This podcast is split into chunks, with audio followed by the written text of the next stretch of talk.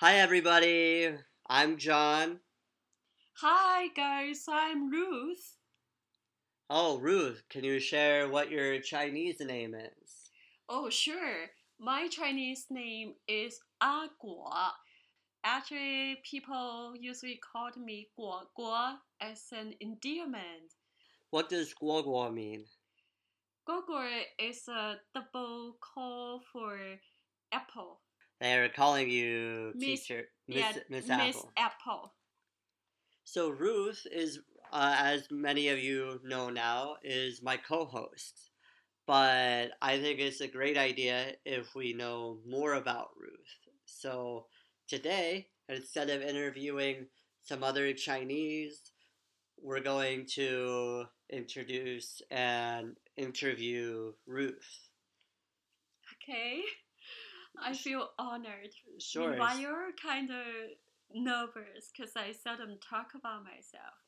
So Ruth, uh, when did you? Where did you start teaching? I started teaching about 20 years ago when I uh, graduated from college. Where did you go to college? I went to a famous uh, normal university in southern China. And after teaching for a couple of years, I actually went back to the university to get my master degree. What university did you start teaching? It was uh, called the Haibin campus of Ocean University. So I started to teach as an English teacher, and the amazing thing was that the English major was the very first major and the new major for that school. So I, for the first year as a teacher, I uh, started to set up programs, and I chose the English uh, teaching materials for my students, and my students were uh, kind of excited about this new major. So it was a good opportunity for me to choose my teaching way and uh, to teach my uh, teaching style and also to do anything I wanted. It was quite unforgettable, and I was so blessed to have uh, a class of about 60 students who actually became my good friends afterwards and until today after 20 years they still remembered me and we are uh, in good contact So you said that you you were one of the ones to start the program, so you got to choose your own textbook. yes yes Because like in exactly. Chunjin, we have to use the textbook we're given.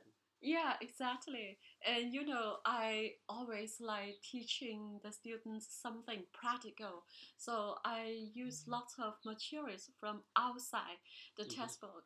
And I chose materials from uh, whatever I can get from my foreign friends. And my students just love the freestyle teaching. And that's why we can make friends with each other after class. And I remember uh, during that time there was a huge typhoon. Maybe in America you guys call hurricane. Yeah. Um, it was uh, so big, so this disastrous, and the students were so scared. I was bold at that time. I could not believe how come I was so bold. I just like uh, like a chicken mother, mother chicken, to protect them and and and even afterwards, uh, a couple students were sent to the hospital and I accompanied them and we had a very wonderful time together. Even the typhoon was damaging. Hmm Mm. That's a lot of responsibility for a new teacher, right? You were you were new to teaching, and you got to to choose. You got full control over a whole program. yeah, exactly. And How did that make you feel to be so young but have so much responsibility? yeah, I first I just did not know I could do that. I kind I was kind of nervous and uh, but I was so blessed. Actually, I was a Christian even at that time, and I prayed and and I uh, had lots of guts and I just uh, did uh, whatever uh, I felt like doing. And it turned out well. And actually, my class was awarded as the, the excellent uh, provincial class. And I also got the title of the uh, distinguished provincial teacher. It's quite the honor for someone so young. yeah, it was like the golden time for me. I mm-hmm. stayed in that school for five years, and and actually, my good friend Becky now is staying in the same school, and he she graduated from the school. Last week, you introduced that you were teaching in Lingnan. so, how long have you been at your current university? Um, I've been here in Lingnan Normal University for about 15 years, but uh, during this period, I actually left school a couple of years, uh, being as being the visiting scholar to other schools and other countries. And oh, how yeah. many how many countries have you visited as a visiting scholar? Uh, two countries. One is Britain, the other is America. Oh wow, you've been to America? Yeah. Even I didn't know that. What was that like, and how did you get oh. that opportunity? the America is definitely a beautiful country. You know, in Chinese we call America 美国 means beautiful country. And I love this country because people there are so friendly and so nice and uh, gracious, and I had lots of wonderful experiences uh, by um, spending time with people. Where did you get to teach in America as a visiting scholar? I actually did not teach. I oh, okay. I went there uh, mainly doing some uh, class observation and also did some co-work with the professors there. I also attended lots of cultural activities, um, and I could have a time of doing some research while their library and the data bases. Where where all did you get to visit while you were there in America? Um, basically, I stayed in Dallas for a couple of months, and then uh, before I left the States, I visited other cities like uh, Santa Fe, like uh, uh Washington, D.C., New York, uh, Los Angeles, and so on. All right. And then how you were, how many months were you there? Uh, about three months. All right, and then what about you? Said you were in Britain. Oh yeah, back to 2005. Oh. Long, long ago. Uh, it was also beautiful memory. Mm, that was the first time for me to be in Europe. You know, um, I I like Britain, but I did not like the food there. uh, yeah. Neither the climate. Oh yeah, the climate can be very cold, huh? Yeah, and it rained and rained all day long. Ah, yeah, yeah. Kind of where where did you where did you go in in uh, Britain, the UK, uh, United Kingdom? Where did you go there? Uh, I mainly stayed in Staffordshire. Um, we had kind of a teaching program there, and uh, besides the work there, I also visited some other places like uh, Scotland, uh, like um, um, oh, it was long ago. Where was it? Uh, southern part of Britain. Mm-hmm. Mm-hmm. And now we want to take some time to introduce some new Chinese to all of you. Here is our Chinese corner. A couple of phrases that you can use when you're shopping or for transactions. So, Ruth, what mm-hmm. is uh, maybe the first phrase we can talk about? When you go shopping, you have to remember in China, you gotta make a bargain. Because um, you will be rid of if you don't make a bargain. Uh, the first very survival Chinese is 太贵了. It means too expensive. So, 太贵了。 太贵了. You just keep saying this. 太贵了. Oh, 太贵了.太贵了. You say it until they understand that you don't Yeah. want to pay that price. Yeah, so that um, uh, the owner really understand you don't have enough money, you cannot afford it, and they have to give you the normal price. And the second useful phrase for shopping is that 这个不太好. This 这 is 个 not 不太 that 好 good. right. You just try to point out different defects of the uh, products or the goods and uh, That'll help you negotiate when Yeah. you point out Yeah, everything that's exactly. wrong. Exactly. You must be a good negotiator.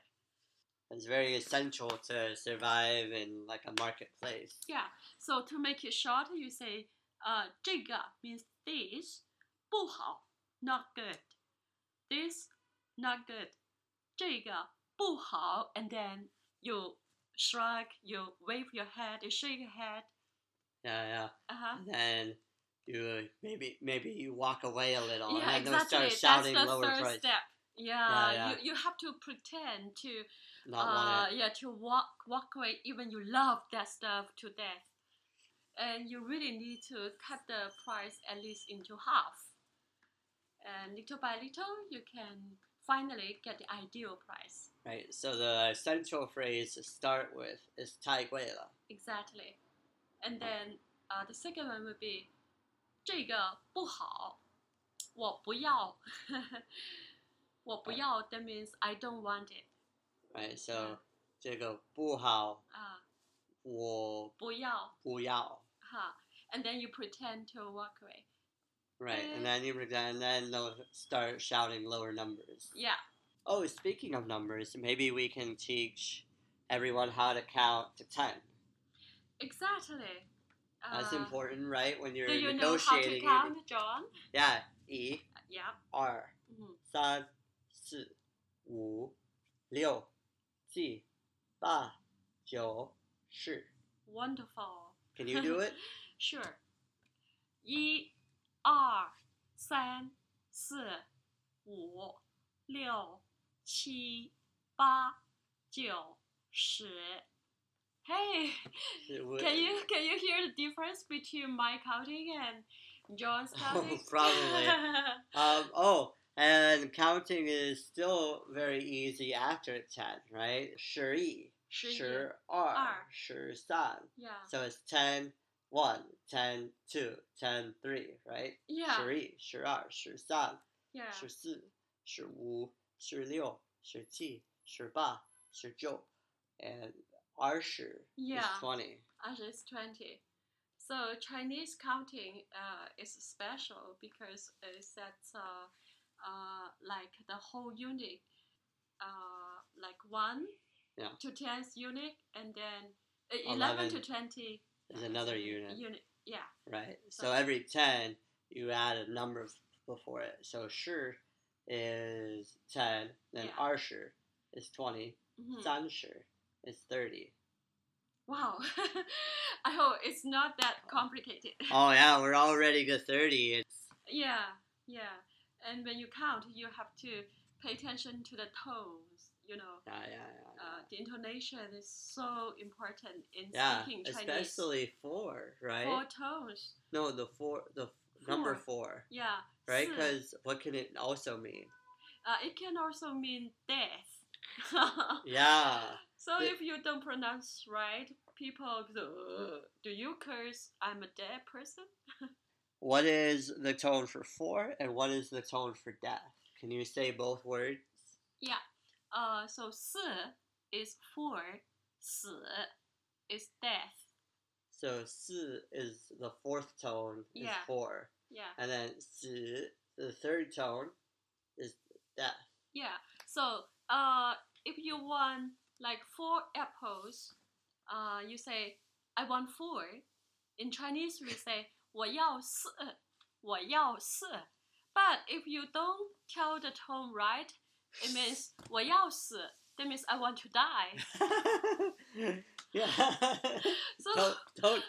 tone really makes huge difference. So, so uh, I imagine uh, negotiating Mhm. right with a person, and then you're like, "No, I want 30. and he says, "No, 50. and then you Right. say, "I want to die." I want to die. Yeah, and then maybe the owner was like, "Oh, come on, please don't die. Come back, come back. I will give you the cheap price." yeah, I don't think threatening to die will get you the cheaper price. Yeah. But uh, yeah, that's also maybe one of the reasons why four is not Mhm. on a lot of elevators. Yes, and actually it become becomes a tattoo in Chinese Taboo. vocab taboo. Actually, four becomes uh, sorry, the number four in Chinese becomes a taboo because it easily uh, can be mispronounced as death. So oftentimes in negotiation, you try to avoid the number 4 Mm-hmm. like forty-four. mm-hmm. Uh, so you try to um, avoid those connotations. So if someone says like fifty-three, Mm-hmm. or you say they say fifty-five, and you say fifty-three. Yeah. right? Yeah. And then it becomes no, fifty-five, no, fifty-three. Yeah. Like there's a avoiding fifty-four. Avoiding 54. Any number related with four Yeah. will be avoided. Like for elevators, we don't have number four. yeah, you have what three? We have like three A yeah, three A. instead Right. of four, and then five. Yeah, those are some great lessons. So we learned how to count up Mhm. to twenty, and we learned. Uh, some basic bartering to get them started if they ever wanted to come to China and buy some souvenir. Yeah, and also you know the Chinese superstition. Number four is unlucky number. Yes, because number four sounds like death. exactly. Shifting gears a little bit, let's talk about kind of current day. Mm-hmm. You, now you're in Lingnan. You're no longer in the Ocean University. You can share with us one of your favorite moments being here. So the most unforgettable uh, moment actually is about hand, uh, it's about hanging around with the students. Uh, you know, staying on the same campus for a long time might feel bored. so I like taking my students out of class to different places, like to the orphanage, hiking, cycling, uh, just many crazy things together. Uh, the most unforgettable thing is once I took my students to the orphanage and we uh, blew lots of gifts with us and we sang songs, we played games for the kids. We had a wonderful time together. And the students just love such moments and they realize how lovely the kids are and how blessed they are for spending time with the kids. Oh, John, actually, I really want to talk about one adventure in Alaska. Oh, Alaska! What can I compare you thee? Compare you thee to? I would say you are my love. Because Alaska maybe it would be the last uh, state, even for American people, because of the splendid scenery there. And when I stood on the mountains, when I uh, came a, close to a stream, when I uh, sat in the helicopter, Yeah. uh, overviewing all those splendid glaciers and the oceans and the mountains. I just could not believe how wonderful, how magnificent the world is. And I realized all this doesn't come from nothing. There must be a great creator. So Alaska has a lot of natural beauty. Mm. It sounds like I've never been to Alaska, but you Mm. make it sound so wonderful. Exactly. Uh, and you can do many different stuff in Alaska. You can do hiking, cycling. You can do uh, canoeing, right? You can uh, do like um, uh, what's the word? Uh, just doing ATV. ATV. Yeah, just Okay. driving the the four wheel. Uh, yeah, yeah, yeah, yeah. Yeah, vehicle. Yeah, you got it. and running all over those uh, uh, those stuff places. There's many things that you can. It sounds like you can do in Okay. Alaska. yeah. Oh, John, I forgot to talk about another unforgettable experience with my students. Yeah, sure. What is it? Yeah, you know, as I give courses called intercultural communication, I really love my students to have such experience of intercultural communication.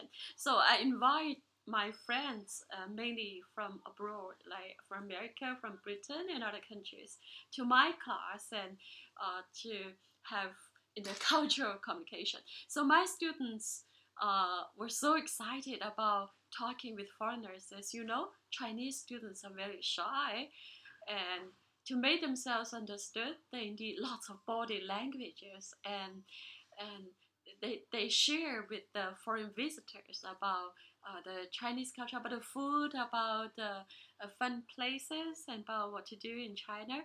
And once, you know, um, we have a we had a Christmas party actually with both Chinese and Mhm. uh, Americans, British, Japanese, Koreans, all different uh, people involved. And then uh, we had different programs like singing, dancing, playing drama, uh, doing games in different languages. And it was just so fun, and students really enjoy uh, this party, and also they got to know about American culture and how people celebrated Christmas. And the foreign friends uh, also love to see the Chinese culture, like Qi Pao show and also Kung Fu show. Um, so I I really want to do this again for my students. Maybe next time when you guys, my dear American friends, uh, when you come to China for a visit. Yeah, I'm sure that when they come for a visit, there will be many things that we can show them. Mm-hmm. All right, guys, that has been our second podcast. So thank you guys so much for listening to us. I'm John. And I'm Ruth, aka Miss Apple. All right, see you guys next week. 再见，see you again next week.